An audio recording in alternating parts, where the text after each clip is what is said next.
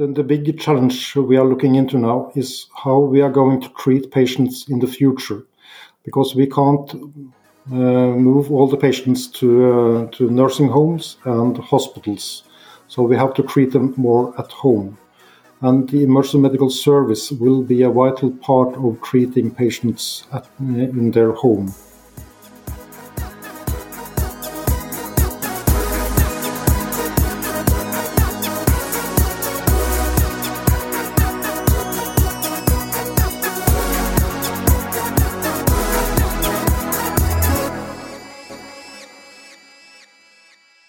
Hello, and welcome back to another edition of EMS One Stop International Edition. If you remember last month, I was talking to our uh, good friends, an amazing EMS system in Kigali, the country of Rwanda in Africa. This time we're going north and almost into the Arctic Circle, not quite at the North Pole, but I'm going to introduce uh, my friend uh, Steinar from the Norwegian uh, EMS system, and I'll allow you to introduce fully, Steinar, who you are and uh, where you're from. Hello, everybody. Yes, my name is Steinar Olsen. I'm head of uh, the Department for Emergency Medical Services in our uh, Directorate of Health. It's a part of uh, the government structure. Uh, our role is to give guidance, regulations in EMS, and also um, pinpoint what route should we uh, go for the future. So that's some of the work we do. So, part of this series is just to allow people here in America and actually everywhere else to understand how EMS works around the world. So, give us firstly sort of an idea of the, the geography of Norway. Um, that's that's an, an, interesting in itself. Having been there, of course, you just can't drive from A to B in a straight line. Sometimes that's challenging. Uh, talk about that, and then also talk about the the makeup and the composition of ambulance services EMS system in country. Hmm. In in uh, Norway, the EMS system is a part of the hospital system, so it's an integrated service, and uh, the hospitals are owned by the state and funded through our taxes. Uh, the geography of Norway is rather challenging. From Oslo, where I live, it's uh, 300. Uh, 3,000 kilometers to the north, up to Kirkenes, Flying there will take you two two and a half hour. It's the same distance as from Rome in Italy to Oslo. And we have a huge coastline. Uh, the coastline of Norway is the second largest one in uh, in the world, only beaten by uh, Canada. Uh, and wisely, we have spread our population of 5.3 million out in this uh, huge country with a beautiful nature but a lot of challenging weather. Like today, it's not possible to go from Oslo by car to Bergen because the mountain is closed with snow. So that's some of our challenges. To help us out with this, we have a massive fleet of helicopters and fixed wing aircraft. That's it. And they are oiling the, the and streamlining the system, flying patients on the long haul distances. Um, yes, that's the, the make of the system. But mainly, it's paid by the by our taxes and organized as a part of our national healthcare system. So it's a very very long country. It's it's fairly narrow by sort of you know US standards, let's say. So how is EMS organized in terms of locations, stations, and you know, and, and how many folk are working in the system there? Yeah, in in the big picture, we have uh, about 400 ambulance stations spread around in the in the country, from the rural side to the to the cities. It's uh, 520 ambulances on call, and approximately 4,500 EMTs and paramedics on standby. In addition to that, we have uh, 14 helicopters and 12 airplanes to support the ground ambulance. And I think I even saw a news story once where you actually put an uh, an ambulance inside a C-130 to just take the patient. I mean, that's the easiest way of driving onto a Herc and flying yeah. them somewhere. So, I mean, that that level of logistics is something that you have to contend with, perhaps almost on a weekly basis. Not weekly, but uh, but uh, if we have, uh, for instance, an ECMO patient or a CBRN patient far away from Oslo, putting an ambulance into one C, C30 is uh, the most, uh, the easiest way to move the patients from, for instance, Tromsø down to Oslo. But it's uh, rarely used because most of the patients can fit into a regular air ambulance plane. So distances between, let's say, the level one trauma center. So again, you know, uh, road traffic accidents probably it, towards the Arctic Circle have two dangers: one, the trauma, and B, the elements, the weather, the the cold. And so, how much of, of a travel time is it between you know, let's you know, between centers, for example? It can be two and three hours if you want to go by road, uh, and uh, some parts of the year, for instance, now in the winter, that might be so challenging it's not doable. That's why we use a lot of airplanes. Let's move on to paramedic education. And so I think, like the UK and Australia and others, you have a degree program. So take us through the steps to becoming a paramedic from, from you know, entry level. In, in Norway, it's a two way path. You can either take an EMT course, that's a, uh, it's a junior exam uh, at the college level. It's two years in the school system and then two years as a trainee and then you take your final exam. That's an EMT level. Uh, then you are uh, not allowed to give medicines, but you can practice on the ambulance and you'll get a national license as an EMT. The paramedic program is a, is a bachelor's degree. It's a three-year education, mainly focused on uh, on uh, educating for the ambulance, but they can also work in the emergency department if needed. Uh, and you get your license as a national uh, paramedic uh, on the same level as a nurse after these three years. And one of the issues we're having here in the United States at the moment is that if people are coming into the profession, of course, they're moving on into hospitals, into maybe you know medical school. Even is there a, is there a throughput, or do people tend to arrive in paramedicine and then stay there as a career and a, and a profession? I approximately today we are balancing approximately 50% are staying on for the whole life and the rest is moving on. So it's a divided service. Uh, what we tend to see now is a move uh, in the direction of uh, it's a part of a longer career where you are in the emergency medicine for some years and then move on to other parts in the healthcare system. And i think uh, the young ones are so clever that they want to learn more and uh, tend to seek new challenges. So I guess it's uh, some of the same you see in the US. Yeah, we, we tend to be what we call the gateway to health healthcare, and so people will come on, get there a little bit of experience, and maybe uh, go through school at the same time, and then move on yeah. into the system. But I guess we're good at capturing the the spirit and the interest of people, and then they move on into healthcare, which. Yeah you know, some people would say it's a bad thing because people are moving through, but also it's a good thing because we're introducing and exposing people to healthcare careers. Perhaps yeah. I'm sure it's the same for you. Actually, what, what we see now it's it's uh, so popular to become a paramedic that the level of uh, exams uh, you have to pass uh, and the, the, level of the um, score you must have on your exam is actually higher than going to become a nurse so it's uh, very competitive those that uh, get to get into uh, into the paramedic studies and very bright. That's that's fascinating. Yeah. of course, we, are having a great debate in the US whether we need to have graduate level medics, hmm. uh, and, and, there are many, I guess, political reasons uh, why that isn't the case. But uh, you know, we can we watch you guys, we watch the UK, New Zealand, Australia, obviously with the, the graduate level entries, mm. and uh, you know, it's it's it's a debate that's going on here. You're not just confined to Norway in terms of EMS operations. You do a lot of outreach and a lot of international support. Mm. And at the time of recording this, because this podcast will go out a little bit later on, um, we've had uh, two, I think, level 7.0 and up earthquakes in Turkey today. Um, and obviously, it's you're freshly into this, but uh, what's Norway going to do to help? We are actually looking into that now. We have a, what we call an emergency medical team, level one, that is uh, on standby and could be operational within 40, 48 hours. And we also have a, huge medical stockpile uh, of surgical equipment and, and uh, medicines.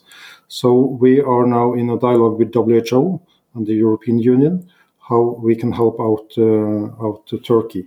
So later today or tomorrow, we will know how we can help them. In addition to that, we have an ongoing uh, operation in Ukraine as well, helping uh, Ukrainians uh, with medevac. So so far this last year and until now, we have evacuated almost 600 patients from Poland to other countries in the in Europe using a 737 equipped as a small hospital, enabling us to move between 10 and 20 patients at a time out of Ukraine. Wow, so that's an interesting concept. Here we have ambulances for Ukraine where they are sending sort of second-hand used ambulances into the country. But I guess what you're describing there is you wait at the border to receive uh, patients for evacuation into Norway or just anywhere that they need to go? They can go to Norway, Germany, Spain. We will fly them everywhere. So tomorrow we will pick up uh, 15 patients, fly five of them to the Netherlands and 10 to Norway. On Wednesday, we will uh, pick up 20 patients and fly them to Germany. And uh, then we will see the rest of the week what we need to do. But let me also say that all those ambulances donated from far away are very much appreciated inside Ukraine because they lose between 10 and 100 ambulances a week, depending on on, uh, on the war. So it's important that we also uh, donate equipment to them. Wow, that is a very sobering statistic, Steinar. And uh, on for those listening to the podcast, uh, go back through the catalogue because we did interview the folk from uh, US Ambulances for Ukraine. Um, they're still looking not only for ambulances, actually, Steinar, but also for fire uh, pumpers, engines, um, tenders, depending what you call it in the country you're listening to us in. Uh, but uh, they are looking actively for public safety equipment, ambulances, fire trucks are on the list. And from what you just said, the attrition level is something that uh, I hadn't considered.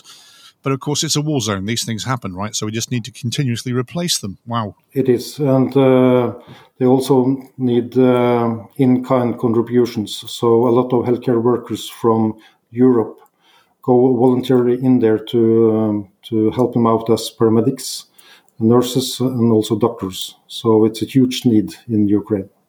So every contribution is uh, valued very highly. Well, thank you for that uh, note, Steinar. And we're just going to take a second just to have a message from our sponsor. Lexipol empowers first responders and public servants to best meet the needs of their residents safely and responsibly serving more than 2 million public safety and government professionals in over 8,000 agencies and municipalities, Lexipol offers a range of solutions that includes policies, training, behavioural health resources, news and analysis, and grant assistance services for law enforcement, fire rescue, EMS, local government, and other agencies dedicated to public safety. To learn more, visit lexipol.com. That's L E X I P O L.com. Welcome back. Uh, this is EMS One Stop International Edition, and this time I'm talking to Steinar Olsen, uh, who runs EMS ambulance services in Norway. Steinar, thank you for taking the time and the time zones. Uh, I'm talking first thing in the morning. You're about to go home and have your uh, your evening meal, I suspect. Um, it's the beauty of uh, the internet that we can do this sort of thing. Couldn't have done this years ago, so it's it's amazing. Um, what are the next big things for EMS in Norway? What are you working on that's either clinically advanced or operationally significant? Uh, we are working in both directions. Um, uh, one of the main uh, political issues now is whether to uh, whether we should uh, uh, regulate um, response times or not. It's a political drive to to set a set a certain standard. For instance, uh, uh, eight or twelve minutes uh, in a in a regulation. And we've gone through all the material we have regarding response times, and we don't see any um, good reason for why we should regulate it. Of course, response times are uh, are um, important, but we think we will uh, uh, develop other quality indicators uh, instead of just measuring response times. So that's one one work we are uh, into now.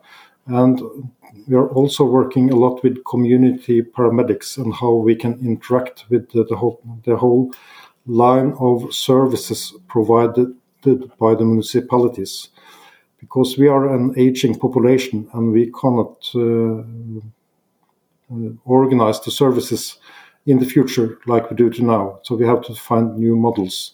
That's fascinating, and it shows that uh, EMS and paramedicine is just a global village because at the moment response times are very much on the radar here, and uh, as you've indicated, that uh, we know that for the majority of the time, the patient isn't having a absolute life threatening, will die immediately condition. Yet we apply in some areas hmm.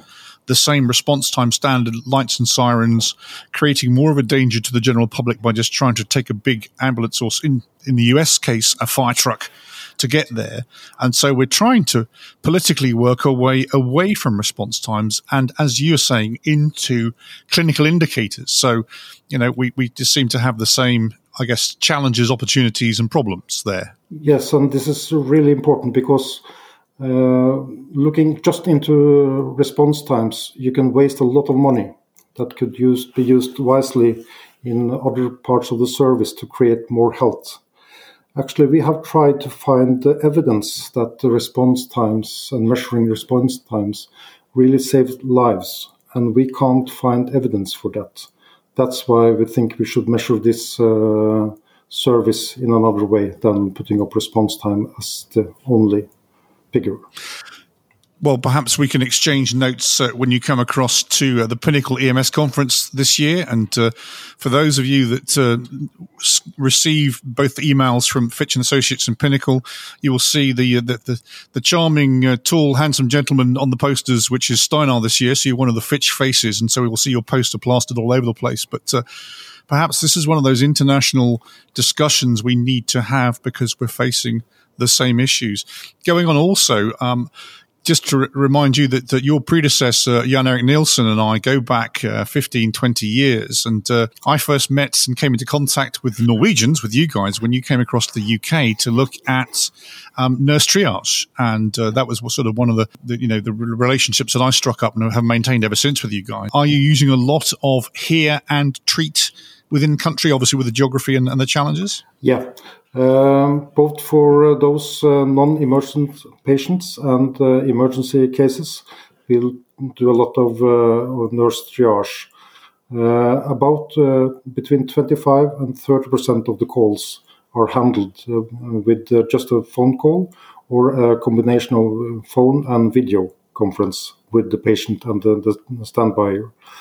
Uh, and that gives us the possibility to reach out but avoid transporting patients to care if they don't need to to have a transport. So it's a, it's a lot of use of that.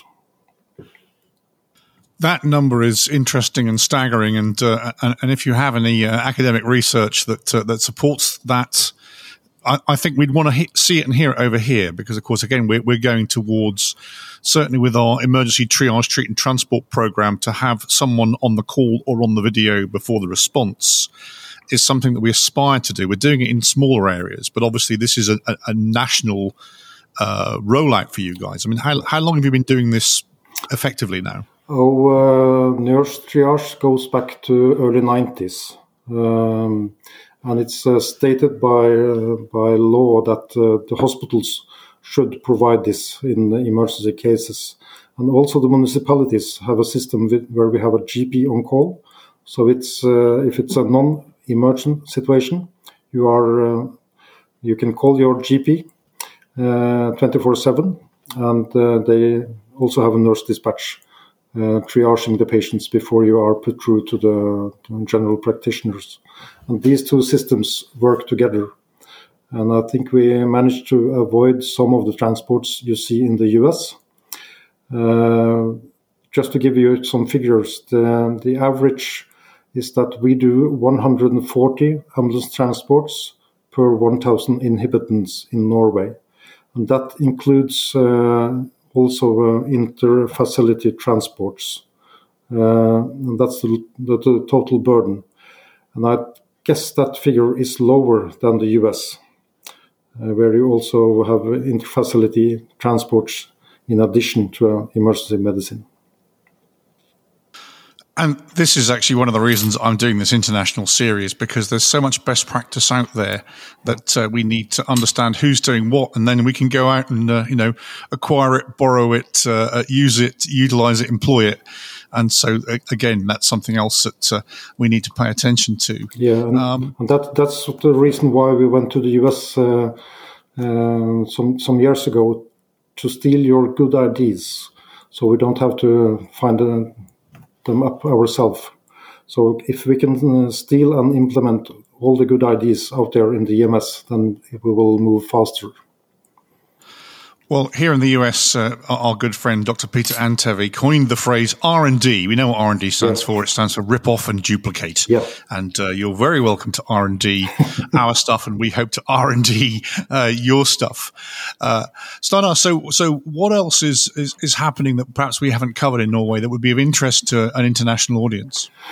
Uh, I guess uh, the, the big challenge we are looking into now is how we are going to treat patients in the future, because we can't uh, move all the patients to uh, to nursing homes and hospitals, so we have to treat them more at home. And the emergency medical service will be a vital part of treating patients at, uh, in their home, and that's that's a growing interest for that now in our country and uh, we will uh, dig into this uh, in the coming years and develop uh, different models. And we have now explored uh, five or six different models how we can uh, utilize the systems and combine them, finding new challenges. And in the middle of that, EMS is a vital part. So I think EMS in the next 20 years will develop from just blue light and sirens to uh, be an um, advanced platform form for performing healthcare in in the person's home instead of moving them to hospitals. Again, this is a road that we're traveling down as well. So again, another commonality. You, you mentioned a few minutes ago that you have a very aged population, and I'm assuming that also that uh, journey into the home is going to extend into palliative and end of life care as well. Will that be a sort of a, a community paramedic role also, or is it already? Could be. It's not a part of the community paramedic in, in Norway now. It's mainly provided by nurses and uh, home care services but we see that when something then happens, the ambulance service will be the link between uh, the patient and the hospital. And uh, I think we will uh, extend that link now and see how we can utilize the paramedics, especially in the rural areas, to perform new services uh, together with the healthcare service in the municipalities. Uh, both uh, that we can, and it's a two way um, transition, we have, have to uh, utilize the, the people working in the service better and lower the cost. And then we have to reach out across the borders of the services and think more integrated. So we have some projects on that. What is the relationship with uh, with fire in Norway? Are they uh, again because we're looking from a US model where fire will conduct first response here, and everybody's pretty much an EMT. How does that relationship work in, in Norway? In Norway, the services are organized in uh, by two different entities. The fire is uh, organized and provided by the municipalities, and they are fire uh, educated. But as a part of that, they also have some first aid training and first aid education.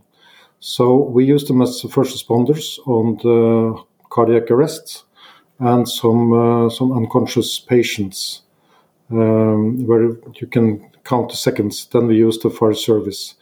Uh, we don't have the same model with the same education uh, as you see in some of the areas of the US.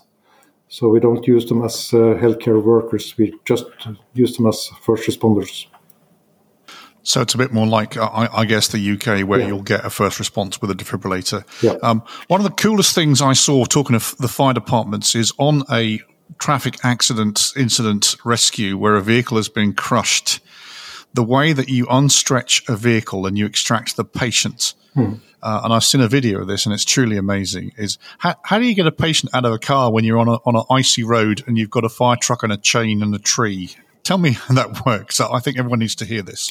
You, you uh, secure the vehicle to the tree, put a, the chain in the front, and then you drag the vehicle apart. And it's quick, easy, and um, and uh, very effective. This is the reverse mechanism, mechanism of injury method, I think. We just unstretch it because the car's going to unpeel the way it peeled, yeah. and then you just pluck the patient out. And I don't know what I've seen a video of this. It takes minutes as opposed to jaws of life extrication, etc. It does. Um, and uh, perhaps we can, if you've got a copy of that, send it over. We'll put it in the show notes. Everybody needs to see this, and perhaps there's a, a new methodology. Of course, I, I live out here on on the west coast, and there's not much, not many trees on the side of the road to attach to. But that said, there could oh. be other ways of doing it. So it's an interesting way. You can do it with two fire trucks or a big lorry and a fire truck.